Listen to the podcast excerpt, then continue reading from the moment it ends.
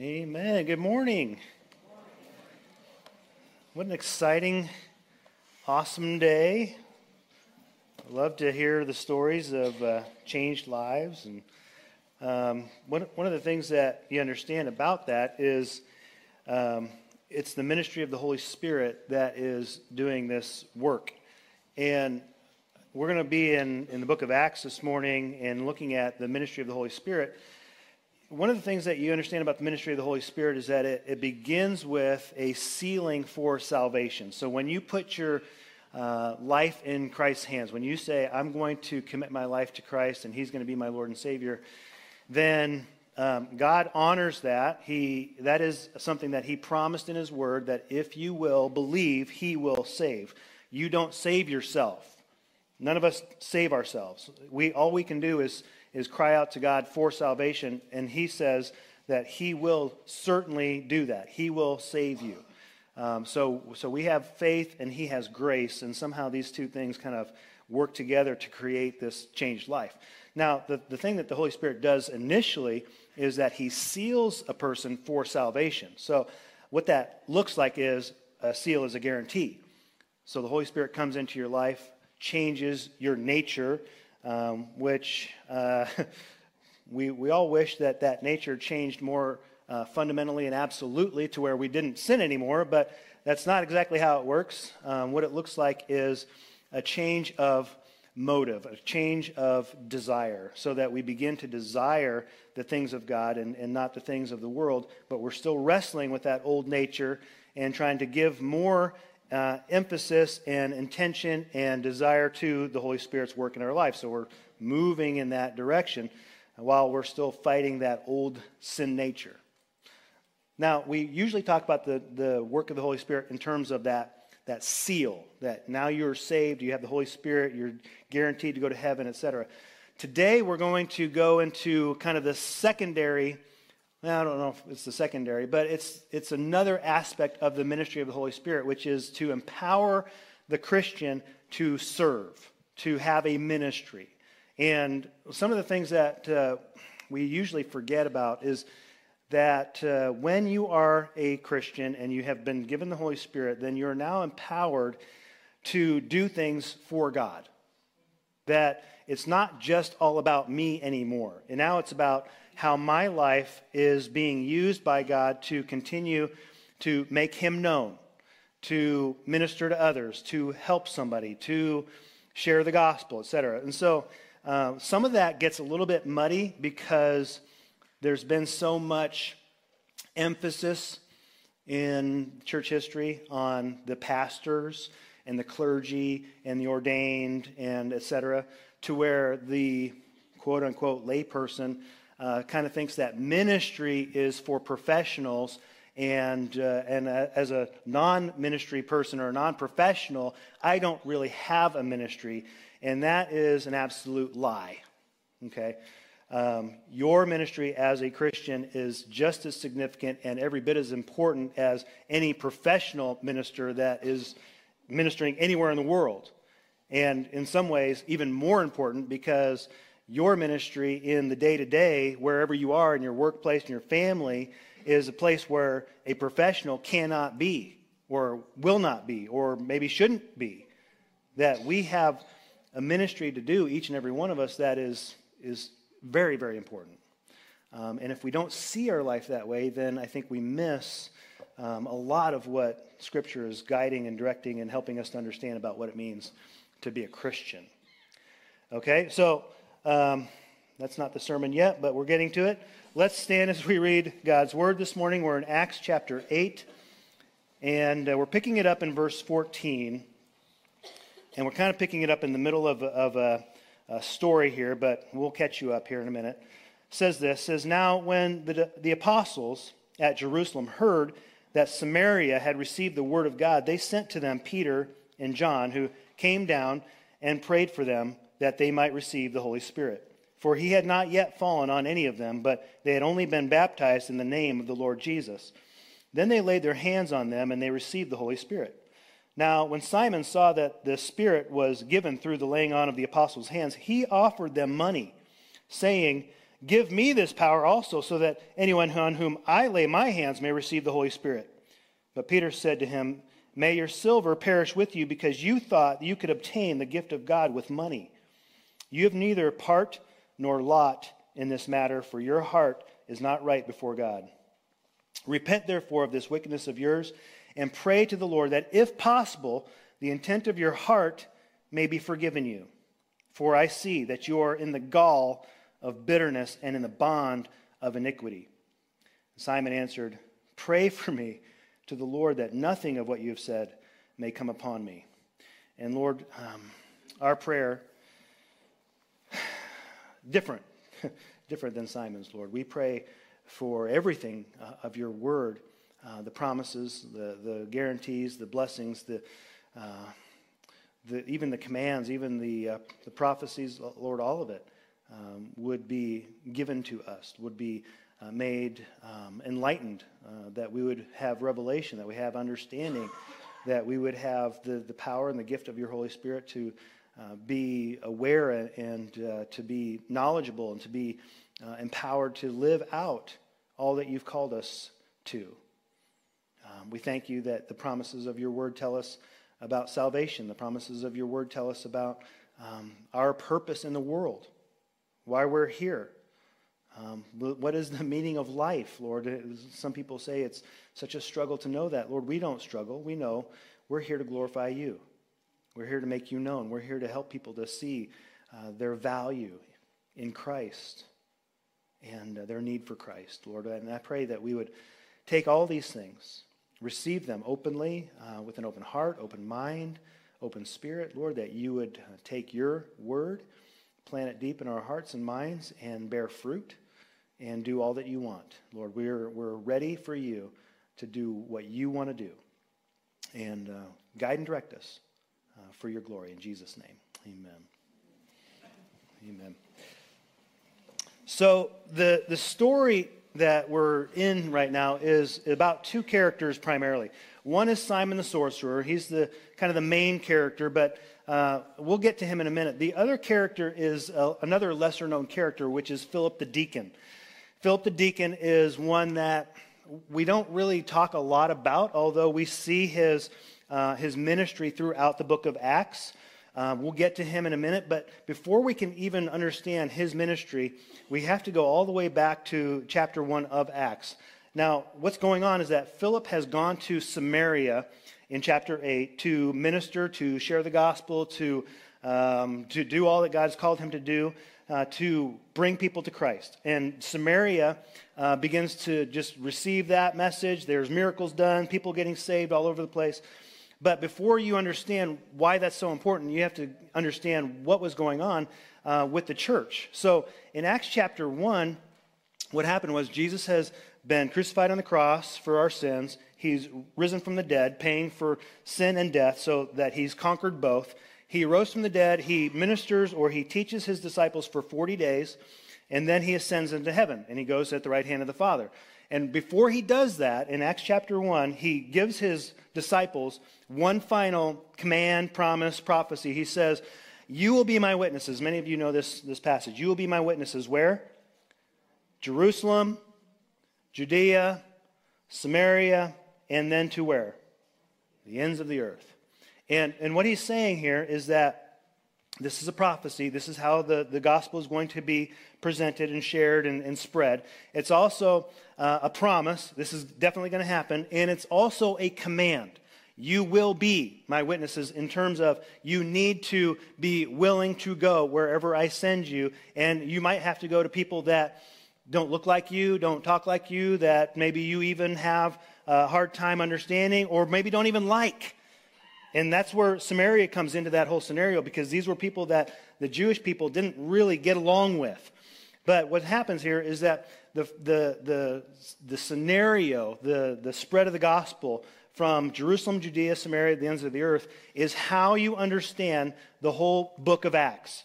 This is what is happening in the ministry of the Holy Spirit. This is how the gospel is spreading. This is how God is working. And when you see that, you also see that this is a way to understand how evangelism works. Evangelism is a fancy word meaning the sharing of God's uh, good news that Jesus is the Savior. This is how it works. And we describe it this way um, technical terms E0 evangelism, E1 evangelism, E2 evangelism, and E3. You got that? E0, 1, 2, 3. So, what that means is on the E0 level, this is Jerusalem. This is when the disciples or the, the apostles in the church, they receive the Holy Spirit. And where do they go immediately? From the upper room into the temple.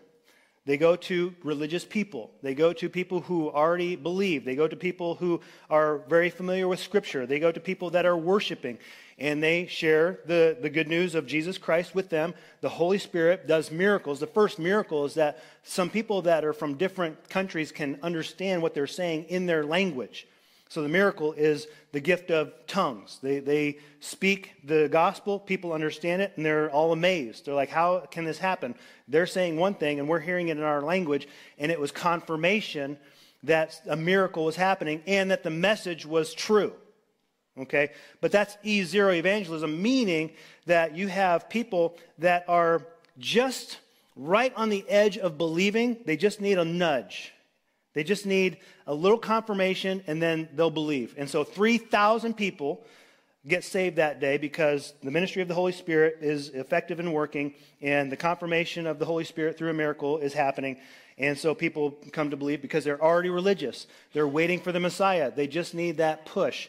And here's what E0 evangelism is today in the church context when we're together in, in a regular worship setting churches all across the nation, all across the world, there are people who attend church on a weekly basis who don't yet believe, who haven't quite gotten to that point where they're willing or where they're understanding or where they're receiving, whatever the case may be, the Holy Spirit's ministry of salvation because something is, is not quite happened yet.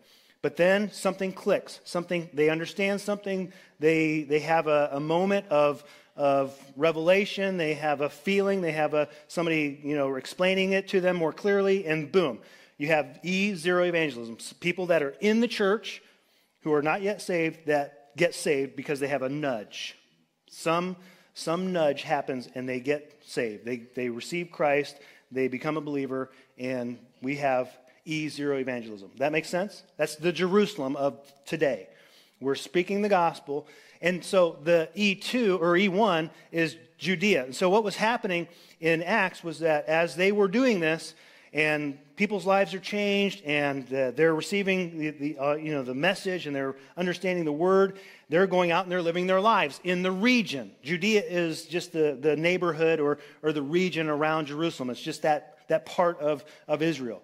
So they'd go out and they would go to their workplaces, they'd go back to their families, they'd go back into the community, and people who were not as religious would be impacted by people who had gotten saved and, and they're encouraged and they're seeing something different and they're hearing something different and they, they become kind of more sensitive to the work of the Holy Spirit and the message of the gospel and they get saved and that's E1 evangelism. It's just Mercer County, it's just people that are like us in our area, look like us, live like us. They go to the same places we go. They, they work with us. We're, we're in their lives. They're in our homes. And for whatever reason, as you're living your life out as a Christian, they're seeing it. They're understanding something. Maybe you invite them to church. Maybe you invite them to a Bible study. Maybe you just talk to them. But somehow or other, that E1 is just the people around us that are kind of like us that come to, to understand the gospel.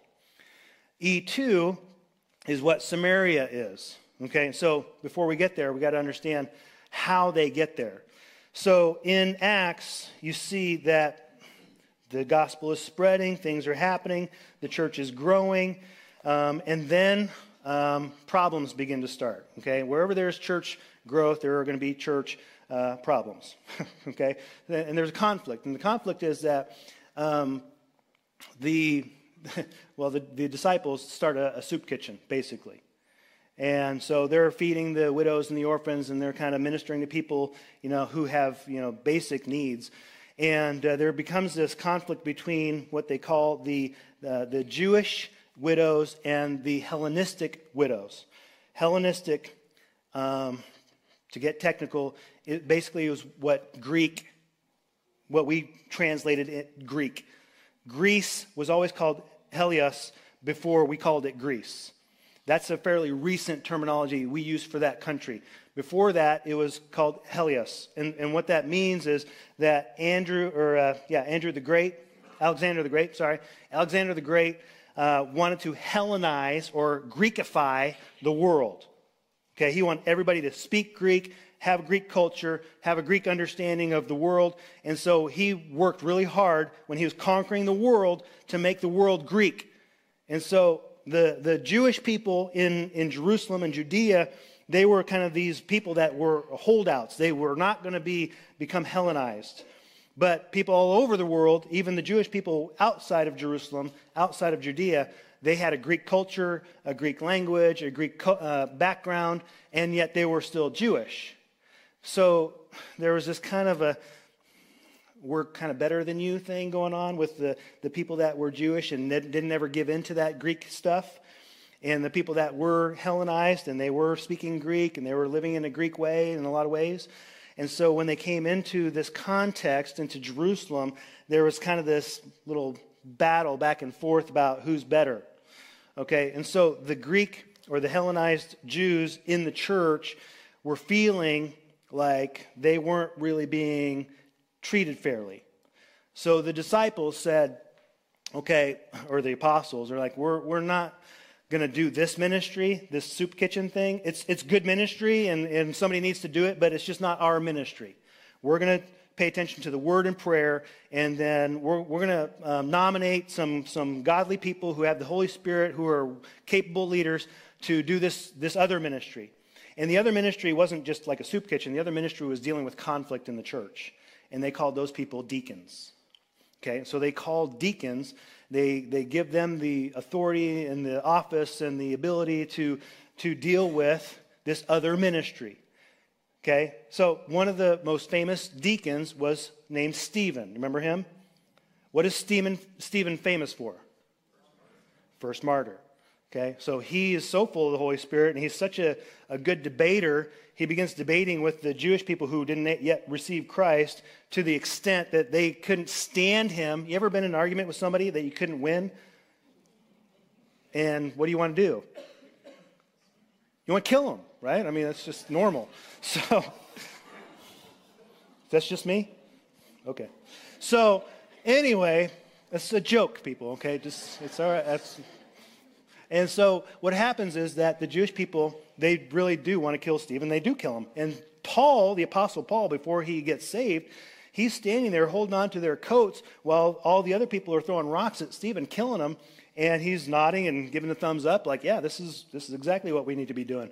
And so he goes on a rampage and starts persecuting the church to the extent that the, the, all the Christians are just fleeing out of Jerusalem, except for the apostles. The apostles stay in Jerusalem, but all the other Christians begin to just flee. And this is, it's partly a satanic uh, persecution of the church. It's also part of how God uses dark, wrong things to accomplish his will as well. The Romans says that uh, all things work together for good for those who love God and are called according to his purpose. And so, even though this is not a good thing, God is going to use that to accomplish a good thing, which is that he's going to spread the gospel through all these Christians leaving Jerusalem into all the rest of the world. One of the other deacons is named Stephen, or named, uh, I'm sorry, named Philip. Okay, and Philip uh, is also an apostle. There's a Philip that's an apostle, there's a Philip that's a deacon. But the Philip that's who, who is an apostle stays in Jerusalem because all the apostles stay in Jerusalem. Philip, who is a deacon, leaves like all the other people leave. And so he goes into Samaria. The next thing that he does after Samaria, I'll come back to Samaria in a second, is that he goes to the Ethiopian eunuch. Remember that story? Ethiopian eunuch is in his chariot riding along, reading scripture. He, I guess he took a break somewhere along the way, reading Isaiah, and Philip, by the Holy Spirit, is led to go eavesdrop on him. And apparently he's reading out loud, and, and he's like, I don't know what this means. And Philip says, that, That's talking about Jesus. And he shares the gospel with him. The Ethiopian eunuch gets baptized and is saved right then and there. Now, that's E3 evangelism. Okay?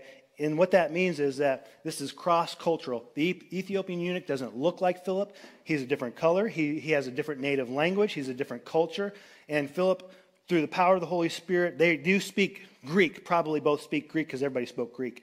Um, but he's able to minister to him and to share the gospel with him. The Holy Spirit takes that ministry and, and does a powerful work. So that's E3 evangelism. But before E3, there was E2. He goes to Samaria. Samaria is an area in Israel, but it's, it's different. Okay, it's a different part of the country. They have a different, you know, accent.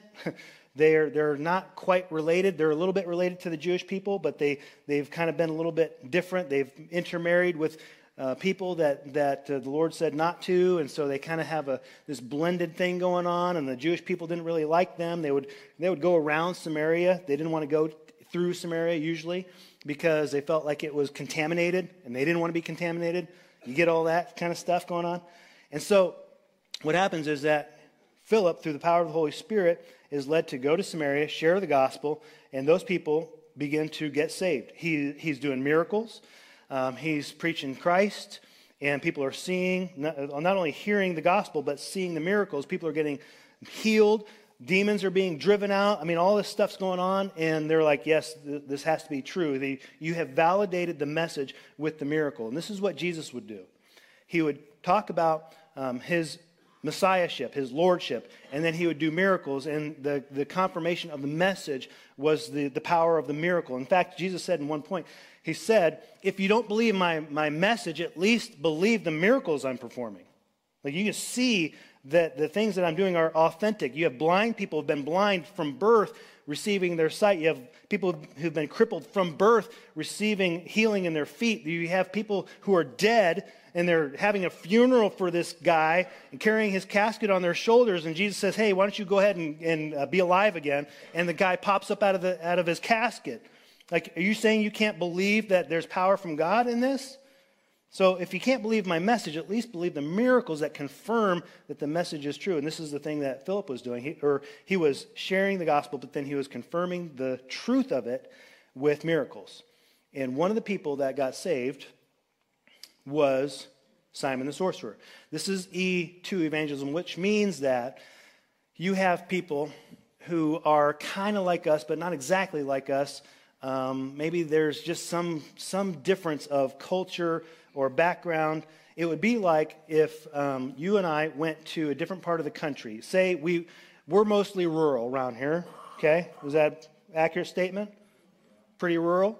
If you or I went to, we went a few years to LA, Los Angeles, to do ministry in LA among uh, people that were homeless, uh, inner city, okay? And this is a very different part of the country. It's uh, West Coast, it is urban, and it is a very, very different country. We're still Americans, we're still all part of the USA, we still speak English, but it's just like it's a very different experience of the USA than what we have here.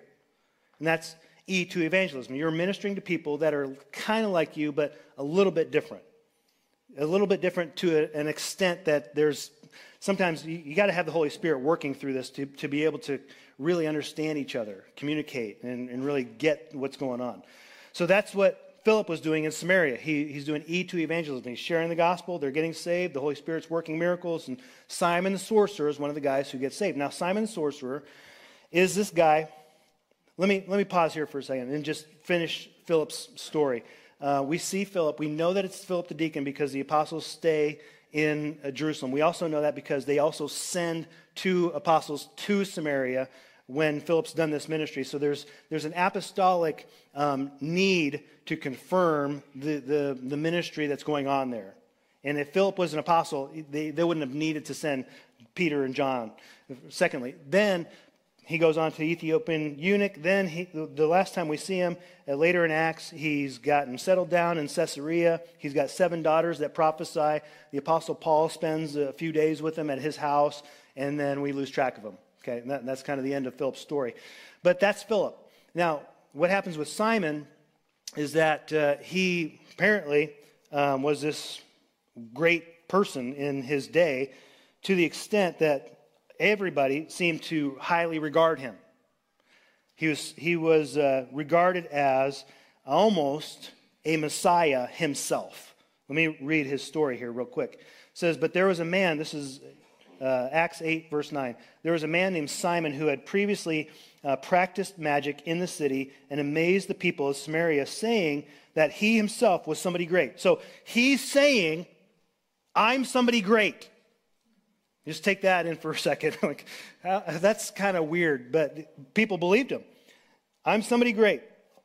They all paid attention to him, from the least to the greatest. So whether you were working in, in the gas station or if you were the, the governor of Samaria, I mean, you're paying attention to this guy and what he's saying, what he's doing, because he's apparently doing some pretty amazing things.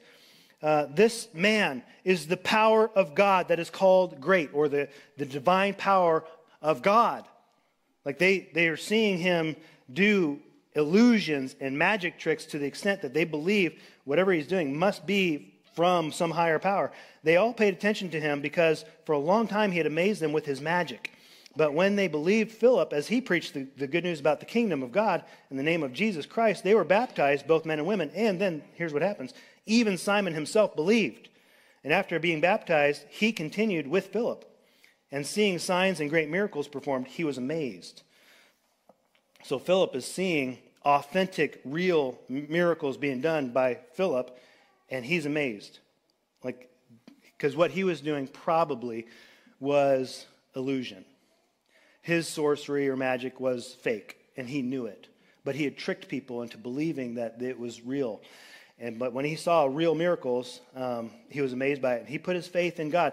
So this is interesting because the next thing that we see is that Peter and John come down, or uh, we say come down.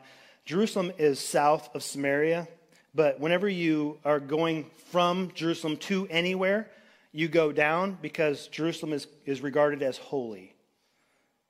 Not because it's higher elevation. That, that doesn't make a lot of sense because there are other places that are higher elevation than Jerusalem. But Jerusalem is regarded as holy. It's God's city. So when they leave Jerusalem and go anywhere, north, south, east, west, wherever, it's always going down. So they go down uh, up to Samaria to validate the, the ministry of the Holy Spirit there. And what happens is Simon sees that they haven't received the Holy Spirit yet. They've been, the gospel has been presented, um, but uh, people are still just believing in Jesus without receiving the Holy Spirit. So Peter and John go around and they begin to lay hands on people and they receive the Holy Spirit. Probably confirmed uh, through speaking in tongues. That was a lot of the, the time that would happen. When people received the Holy Spirit in those days, the first thing that they would do is they begin to speak in tongues. And what that looks like to them back then, I, I don't know. It's probably a little different than what we see in these days. It was probably they were speaking in a language they did not know, but other people did know. They were hearing their, their own language. They were hearing something that was clearly audible to them. Okay? But anyway, they lay their hands, and Simon the sorcerer wants this power, and so he's going to pay the apostles for this power to lay his hands on people. And they can receive the Holy Spirit if he were just lay his hands on them. Sounds good in some ways. I mean, doesn't it? Like, wouldn't you want that power? I could just go up to somebody and pow! Right? Uh, you don't believe me. Okay. So here's the deal. Why, why is that not necessary? You realize that it's just not necessary? What was going on in uh, throughout Acts is we're, we're seeing the story. It's not really the story of the apostles, it's the story of the Holy Spirit and his work and his activity and how he moves and how he clarifies or confirms or validates the, the, the message. And so what's going on is that Peter, first of all, he preaches the gospel at the temple. Okay, the Jewish temple, all of the religious people are there. Holy Spirit is poured out. 3,000 people come to Christ. Remember, we're, we're viewing Acts through the lens of the prophecy and the promise and the command of Jesus that I will, you will be my witnesses to what? Jerusalem, then Judea, which are the same people group, and then Samaria, and then the ends of the earth. Holy Spirit is given to Jerusalem. Okay, here's the first part of the body of Christ it's the Jewish people. Secondly, it goes to Samaria. And, and again, it's the ministry of the Holy Spirit, but here is Peter laying his hands on people. Now, you don't need to lay your hands on people to receive the Holy Spirit because what's going on is that as Peter goes and he confirms the gospel is being presented, these people are part of the body of Christ, and the Holy Spirit is poured out and they're receiving the Holy Spirit, then basically God is confirming all of the Samaritans are included in the body of Christ, those who believe, those who trust Jesus Christ. If you're a Samaritan, you're not excluded because you're Samaritan. You're included by faith. The next thing we see to the ends of the earth is Peter again. It's funny how Peter has this ministry of confirming because Jesus told him, He says, You, you will be uh, the one who has the, the keys to the kingdom. I don't believe that Jesus is sitting at the pearly gates in heaven when you go and asking you trivia questions. I mean, all the cartoons may look like that, but that's not really what's happening. What's going on is that Peter is just going to have a front row seat to see God confirm over and over and over that the Holy Spirit is going to be given to all those that believe. First to the Jewish people, next to the Samaritans, and then in Acts chapter 10 to Cornelius, the Roman soldier. This is E. Uh, three evangelists. This is cross cultural. This is a different person. This is a Gentile person who is Roman, who's not Samaritan. He's not Jewish. He is a, a person who is what we call Gentile. And so Peter goes, shares the gospel. And right before this, do you remember? Peter is in Joppa and he receives this vision of the, the blanket coming down with all the, all the animals on it snakes and, and uh, I don't even know what kind of weird animals were on there here, all unclean kind of things, crabs and stuff. That God's like, hey, go ahead and, and eat these things. Peter's like, I, I've never eaten anything unclean in my life. You know, a Jewish person eats beef and chicken uh, and, and fish. That's it. Like, we, we don't eat a lot of other things. I mean, goats and lambs, yeah, but we don't eat crabs and snakes. And, of course, we probably don't eat snakes either. How many of you have eaten a snake? I figured there are a few weirdos in here. So, I'm sure, I'm sure it's delicious. Um, but Peter's like, no, I'm not, I'm not going to do that. And so what happens is uh, God says, Don't call anything unclean that I have made clean. And he's not re- he's referring to food. Yes, all food is clean, and all food can be eaten uh, if e- eaten with thanks. Uh, but he says it's really about the Gentile people being included. And so he goes to Cornelius. He preaches the gospel. Now, what happens though is that before he lays hands, before they're baptized or anything else, they receive the Holy Spirit. He's just he's just there, right? And they received the Holy Spirit. And he's like, well, what can keep these people from being baptized? They've already received the Holy Spirit. So there again is another issue of when do you receive the Holy Spirit? When you get baptized? Is that the formula? No. It's when you believe. When you believe, the Holy Spirit comes and, and He lives in your heart. He lives in your soul. He changes you, makes you a new creation. Baptism is simply the outward profession of the faith that you have declared. So, what happens though is that that third or, or that last group, all people, all Gentiles everywhere are included. So it's all anybody who believes who's Jewish, anybody who believes who's Samaritan, anybody who believes who's Gentile, meaning the body of Christ is not divided. Any person uh, who will believe, whether, whether they're white or, or black or brown or whatever, I mean, any any amount of uh, melanin in your skin isn't going to determine whether you're saved or not, right? That's not the determining factor. It's not your culture, it's not your language, it's not where you come from. It's faith in Jesus Christ in any culture, in every culture. So we don't have to go around laying our hands on people to receive the Holy Spirit. We still lay hands on people in prayer. We, we believe in the ministry of laying on of hands, but I cannot, and you cannot, and no one can, I don't believe, transfer spiritual power by touching you. At least I don't have that gift. I don't know that anybody necessarily does because it's the ministry of the Holy Spirit and the ministry of God. It's not my power any more than it would have been Simon's power. It wasn't really even the apostles' power, it was the Holy Spirit working through them to confirm what he was doing, what God was doing. They, just think about this for a second. The apostles could not lay hands on a non believer to receive the Holy Spirit. They, they wouldn't receive the Holy Spirit if they didn't put their faith in Christ. They, they couldn't somehow transfer power to them just because they wanted to, like it, as if it were their choice. The person had to believe. And it's the same case today. The person believes, and the Holy Spirit comes and confirms and rests in and, and seals and empowers and gives you a ministry. And here's the deal with Simon he wants to buy this power. Why? First of all, Peter says, I don't know, Peter doesn't say this, I'm inferring this. It's not necessary. It's not necessary for you to go lay your hands on people to receive the Holy Spirit. They will receive the Holy Spirit by faith. But the reality of him wanting to, to buy this power is probably one of two things. One is he, he's a magician who has bought magic tricks in the past, and maybe he thinks that he can buy this magic trick as well. Add it to his arsenal of tricks. Does he think it's a trick? Does he think it's real? I don't know. But there's something in his background that says when you see somebody who has a power or ability or a trick or an illusion or whatever, you try to get that for yourself. That's, that's his background. Now, he could be forgiven that, okay? But it may be something else. It may be that he wants to bribe Peter and John into giving him an, an apostolic office, the, the ministry of the apostle. He wants to have that authority over people. And here's why I think that's probably more likely the case because Peter says you're full of you're in the gall of bitterness or full of bitterness and in the bond of iniquity you're a slave to sin. What that means is if you understand bitterness, he's unforgiving. He's got some resentment for people, um, and he wants power over them.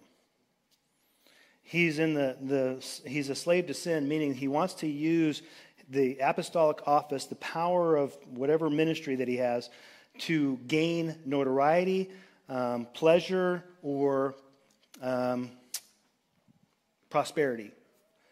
He's like, this is like the first prosperity preacher, okay, in, in the Bible. He wants a ministry to be able to manipulate people in order to gain something for himself, selfishly. That's what Peter, he sees this in him. He says, This is your intention, your desire for this ministry is simply for you to get back to where you were before when, when you were highly regarded by all these people and making money hand over fist because of the tricks that you were doing. You, you haven't really changed. Now you've just changed your, your strategy. I want to tell you a couple of things about that real quick. One is that that, that ministry or that intent for ministry is alive and well today in this country and is prevalent. That there are people who are very good communicators, who are very charismatic, who are entrepreneurial in spirit, who are uh, able to manipulate the Bible to gain control over people. If you read the New Testament, what you're going to see is a warning in almost every book against false teachers. And the false teachers aren't just speaking lies, they are speaking truth in order to gain manipulation, power, influence over people for themselves. So they can gain from that. And there are a lot of people, you have to be very careful when you're watching preachers, teachers, podcasts, books, etc. Just be careful that when you hear somebody wanting money from you, wanting you to, to support their. I have to be really careful about that. There are many good ministries that we want to support that are preaching the gospel. Um, what we saw through history was the televangelists and etc. who were really just out for themselves. And sometimes it's hard to see that there are people doing the same thing today, but they're just better at hiding it. Does that make sense? Okay, so you get it. Sometimes it's hard to see it, though. And we get fooled. And then what happens is that the Bible says that, that what is done in secret will be declared on the rooftops, and that when you see prominent, powerful, important teachers, preachers, whatever, who fall from grace, some of the time, what's happening is what you're seeing is a revelation that their heart was like Simon the sorcerer, who really, they weren't really in it for ministry. They were in it for what they could get out of it. And God revealed that eventually and let that be known. And, and to, unfortunately, the destruction of a lot of people's faith who put too much emphasis and importance on that person and held them up on a pedestal and thought that they were really the name, the person, the personality that they were going to follow. And I guess I'm telling you, don't follow a person. Any person. Follow Jesus. And people will come and go in your life, and people will have influence, and people will have importance, you know, to some degree or other. And that's fine. Let that kind of flow through the teaching of God's word and but don't ever put your, all your stock into anyone. I'm always trying to get myself out of a job. You ever see that? Like, just I, I always like to throw that in there. So, Simon Sorcerer, he wants to buy this thing, and, and, and here it is. It's, it's ungodly in that sense, but it's also unnecessary in another because the whole point is this that uh, you look at Philip, the apostle, versus Philip, the deacon. Um, we never hear anything more about Philip the apostle after the Gospels. I mean, we don't hear anything about his ministry, what he did, what he said, what he taught, anywhere that he went. There's, I'm sure there's tradition about it, but we don't see that in Scripture about anything about Philip the apostle's ministry, but we do see something about Philip the deacon's ministry and how he was obedient and how he had a significant impact on a lot of different people in a lot of different ways. And here's the deal is that you don't have to be a professional ordained pastor or have a position in the church or have a, an office in, in ministry, whatever, in order to have a significant ministry. In fact, the, I guess the point I would love for you to understand is that because of the Holy Spirit's work in your life, you have a significant ministry. You ought to see your life as a significant ministry in whatever area that you find yourself in. That you are a light. Jesus said that, that He is the light of the world, and He says that you are the light of the world. Somehow, He says both of those things, and they're both absolutely true, that we reflect the light of Christ wherever we go. So when you're in your home, or when you're in your workplace, or you're in school, or when you're in public, or whatever you're doing, you are reflecting the light of Christ. And, and your ministry is going to be different than anyone else's ministry. No, nobody is going to have the same exact impact than the person you're sitting next to. Even if you're closely related, even if you live together, even if you work together, because you have a different personality, you have a different uh, experience growing up, you have a different emphasis, you have a different you know, understanding of things, you have different education, you have different things that you're passionate about, things that you're, you're annoyed by. I mean, all of that stuff. You're, we are all completely, uniquely different, and that means that your, your ministry is going to be completely, uniquely different and geared to you, geared to your specific situation. And when we begin to just see that it's, it's not me trying to have a ministry, it's just me trying to be obedient to the work of the Holy Spirit in my life and sensitive to how He's moving, how He's growing me, how He's leading me, how He's gifted me. Some of the things that you understand about having ministry is that you should be good at something that the Holy Spirit has enabled you to be good at. And maybe it's good at talking to strangers. Maybe it's good at being hospitable. Maybe it's good at teaching. Maybe it's good at serving. Maybe it's good at just being present. Maybe it's good at praying. Maybe it's, I mean, I don't know what it is.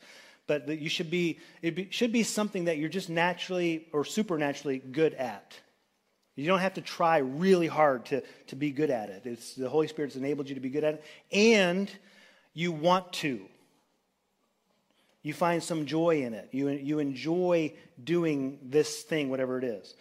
Now, here's a caution for those who do serve in a lot of different ways and, and feel called to serve, um, ministry can become um, a labor And, and it can become stressful and it, be, it can become difficult. And, I think that it's not so much about what the ministry is or how much effort you're putting into it. I really believe that it has a lot to do with two things how much pressure you're putting on yourself to do it. I have to do this thing. I have to be good at it. I have to succeed in it. I have to work. You know, it's a lot about you trying to be in control, in charge of it. And part of it is um, you trying to have a control over the result. Um, I want to see this happen. I need to make sure that it uh, has this effect. And instead of just like, the Holy Spirit's got to do the work, I can't do it. It's not about my, my ability, it's about his, his ability in me. And secondly, I can't get the results that I want. I have to let him get the results that he wants. And for some people, that means that you're going to be praying for your spouse for 20 years before they come to know Christ. But we've heard those stories. Some of you means that you're going to continue to be a light in your workplace and you're not going to see a result until years later. We just heard a story this morning uh, of that very thing happening where somebody goes away from a workplace 10 years later and calls somebody and says, Hey, what's going on? They're like, Yeah, I came to know Christ. And it had happened in their absence, but there was seeds planted. And, but you're just faithful to, to do what you're supposed to do in that time. I mean, you're going to pray for your kids for years and years and years, and, and maybe at some point they come back to Christ after being away for a long time. And you're just, maybe that's your ministry. I don't know what your ministry is, but it's not about getting the result that you want right now. It's about just being faithful in the right now. Here's the last thing, I promise. Peter rebukes him, says, uh, you know, Yeah, you're full of bitterness and, and slave to sin. Simon says, Pray for me to the Lord that nothing of what you have said may come upon me. Can I tell you this? Simon, I'm encouraged a little bit by his response. I don't know if he really was authentic in his response or not, but a lot of the time when people are, are sold over to their pride, they will be defensive when they're rebuked. Just absolutely angry that you would even bring up that they maybe have been wrong he at least is responding in a way of, of concern uh, for where he's been, where, he, where his heart has been. So I think that's a good thing. But here's, here's the bottom line of the story uh, that I want to tell you. This is hard, but um, a lot of Christianity today goes out of its way to be so positive that people never feel any concern whatsoever about judgment. It's always, you know, just love people to Christ, just encourage people and, and tell people how great they are and never talk about sin and never tell people that there's any danger and just, just try to, you know, basically ease people into the kingdom and into believing and they'll just be so overjoyed with how good God is that they'll just be this wonderful Christian person. And what I'm telling you is that as, as fine as that may be in, in a lot of ways, there has to be some temperament of, there is an urgency because of, of the negative aspect of, of judgment. I don't know if that makes sense, but what I'm saying is that Peter warned Simon. This book is like 75% warning. Warning. Get on God's path. Getting off his path is dangerous. Get on his path. Stay on his path. Keep accountable to what he, God is calling you to. That when you're straying over here and doing what the world does and, and disregarding God's calling and his will and his. It's not good. You're going to hurt yourself. And, and, a lot of times we don't want to warn people because we don't want people to, to feel bad. We just want them to feel good. And if we just make them feel good enough, long enough, then somehow that'll just, they'll just somehow go to heaven. I don't know. And I'm telling you that this is one place where we're going to make you feel bad sometimes. I, I don't, I, hopefully, not all the time.